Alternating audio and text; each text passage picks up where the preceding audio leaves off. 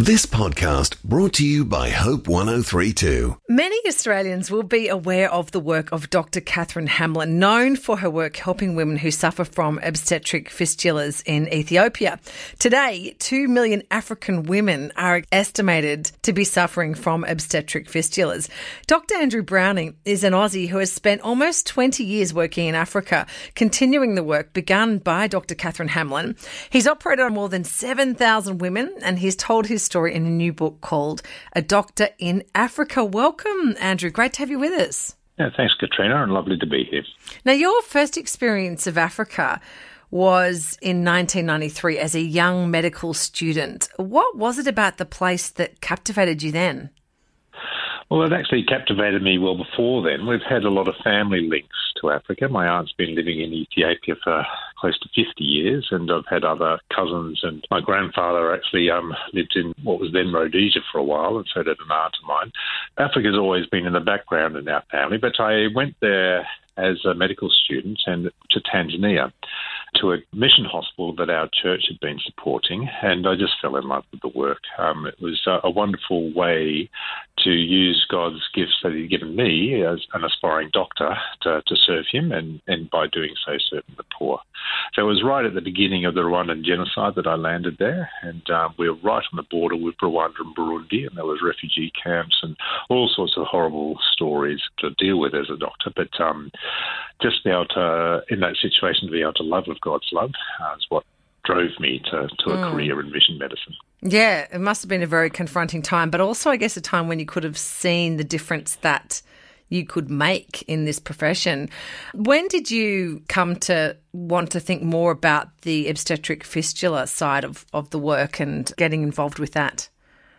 I more or less fell into that. So as a junior doctor, I quit my job in Australia and went to work with my aunt in Ethiopia, who's been running a development organisation to the nomadic Afar tribe in the desert. She pretty well looks after 1.5 million Afars with her and her husband's organisation with health and literacy, all sorts of things. But I visited what was called the Fistula Hospital when there. This was back in 1996. And whenever I was back in the capital, Addis Ababa, where the Fistula Hospital was, I would go and visit Catherine Hamlin, and she'd ask me back every time to operate with her and have lunch with her. And when I left Ethiopia, she offered me a job with her organisation. So I thought and prayed about that, and eventually took it up, and then worked with her with the fistula patients for 10 years and just fell in love with the patient. For those who aren't familiar with the condition, can you explain what obstetric fistula is? Yeah, it might be easiest if I do that by telling a patient story. Okay. The story of Hilda. She was a patient of mine in East Africa, and she was married young. They're not sure how old they are when they're married, but she was probably married about the age of 15 and soon pregnant. Mm. Where she lived was miles from any hospital or midwife or doctor. So she did what most women in the world do and tried to deliver her baby at home. Mm. She was one of the unlucky 5% who got into obstructed labour, which means the baby's just getting stuck. And that happens in 5% of women in Australia or anywhere in the world. So here, if that happens, the baby's stuck, you call a doctor, and the doctor does a caesarean, everything's fine. But for Hilda, she couldn't get to a doctor, and she stayed in labour for 4 days. Oh, gosh.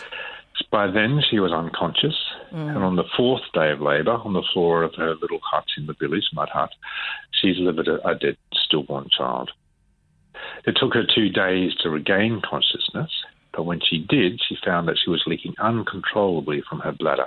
Mm.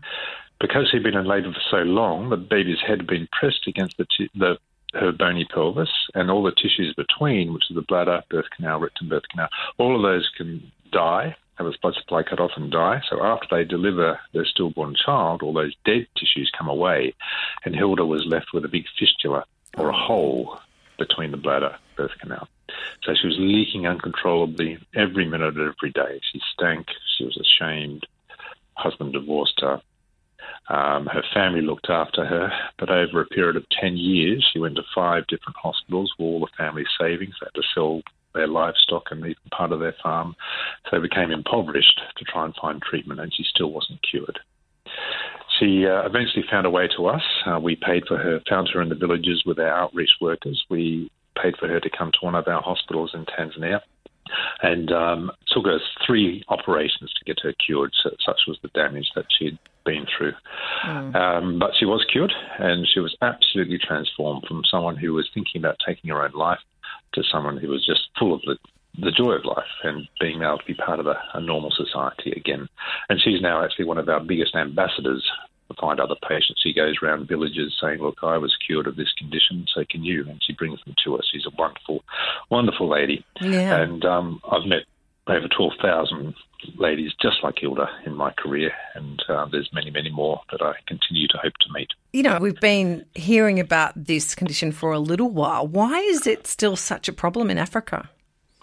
There's a problem because there's simply not enough hospitals for women to deliver in, so there's no access. And so that's why we started the Barbara May Foundation, not only to take what the Hamlins had started in Ethiopia to the rest of Africa, so we do fistula work in the rest of Africa now, but also to prevent it. And we prevent it by building maternity hospitals so women can deliver for free. And we did have fistulas in Australia, fistula patients in Australia and America and Europe in the 1800s. But they've been eradicated here now because all women can have a caesarean if they need to. And we're going to have that same situation in Africa and Southeast Asia until all women can get to have a safe delivery in a hospital if they need to. So it sounds like the Barbara May Foundation is also working on the prevention of fistula rather than just the surgeries. Is that right?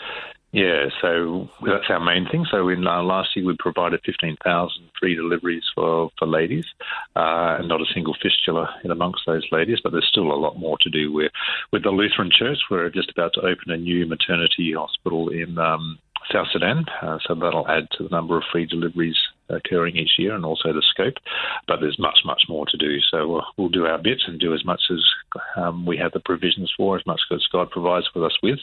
There's always more to do. Now, you've been working in Africa for around 17 years. You know, how much has it changed in that time? Yeah, it has changed. There has been more development with the Millennium Development Goals for governments to build more maternity units, so that's been great. So there's been strides to reduce mothers dying in childbirth, and more broadly there's a bigger middle class in Africa now, so the cities are growing and there's more middle class people in Africa, but there's still a majority are living in the urban areas, just living on their small plot of land and quite impoverished. And so still there's, you know, a lot of mothers dying and a lot of women getting fistulas. So although things are improving, there's still a long way to go to achieve our aim of eliminating women dying in pregnancy and getting fistulas. And what about for you and your family? Like, you lived there for such a long time and understand you've now been back in Australia for a few years. It must have been a really big adjustment for you all to come back and live in Australia again. What's that been like?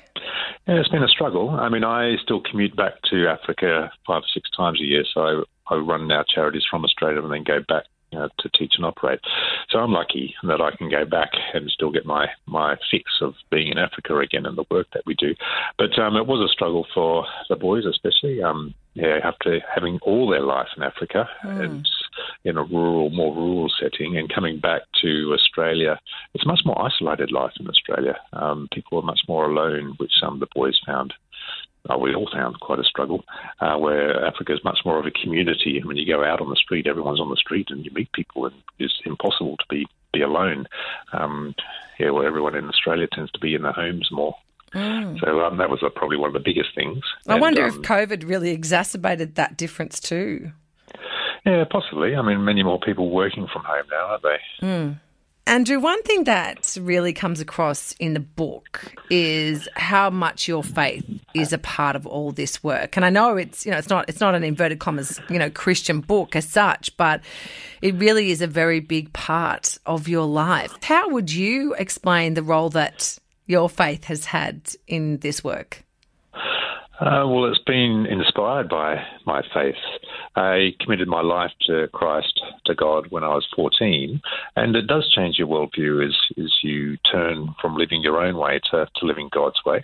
And God, I often get asked, why didn't you stay in Australia and have a wealthy, comfortable life? But God's never asked us to do that. He's asked us to love our neighbour. Well, first of all, love God, but also to love our neighbour as ourselves. And what a wonderful way, a wonderful place to love people and the fistula patients in Africa and in Southeast Asia. Mm. I mean, they are very needy people. It's so easy to show them God's love. Mm. And by living God's way, I mean, it's much more fulfilling following God and sharing his love than ever, any material possession could give you. Mm. You did also have some moments of, I would say, very clear spiritual guidance, where you had like almost a premonition, a feeling of like, this is going to be an important moment, or, for example, meeting your wife. So do you feel that you have had a little bit of spiritual guidance along the way? Yeah, prompting, perhaps. Mm. Yes, no, absolutely. And there's very few days or weeks that I would be in Africa, and sometimes very difficult places like Somalia, Congo, Sierra Leone, and you think, what on earth am I doing here? And it was a great encouragement to look on those. Well, there were some very direct answers to prayer and guidance from God, and take strength and encouragement from that this is what I should be doing with my life and how I should be serving God. And that's given me the strength to be able to stay through some very, very challenging times. Mm. Thank you so much for sharing a little bit of your story. What, I guess, is the main thing that you want Australians to understand about your work with the Barbara May Foundation and your goals for the future with that? Well, I want to thank Australians because it's only through your generous donations that we've been able to build these hospitals and take the work out of Ethiopia to the rest of Africa. And so the Barbara May Foundation is, a tax-deductible thing, and people have been generously donating to us. And it doesn't cost much, only $200 Australian is all it costs for a lady to have all her clinic visits, including blood tests and ultrasounds and things in our hospitals, and then a delivery with us, including 14% chance of a caesarean if they need a caesarean. And then the postnatal visit, the immunise your child, only costs $200 Australian. So you can prevent a fistula and save another baby's life just with $200. So we thank the Australian public for providing that. But also want to let them know that, it is God's people doing this work. It's largely the missions and the mission endeavours that the church has been doing all this work. And in Africa, 50% of all healthcare is provided by mission church hospitals, which is a wonderful testimony to how active God is in the world. Mm, yeah, sure is. Well, thank you so much for sharing your work with us. And, of course, anyone who wants to know more can read the new book, A Doctor in Africa.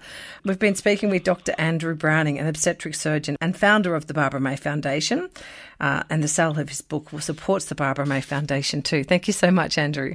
Thanks, Katrina. Thanks for listening. Start your day with Life Words. Subscribe to Hope 1032's free daily email devotional at hope1032.com.au.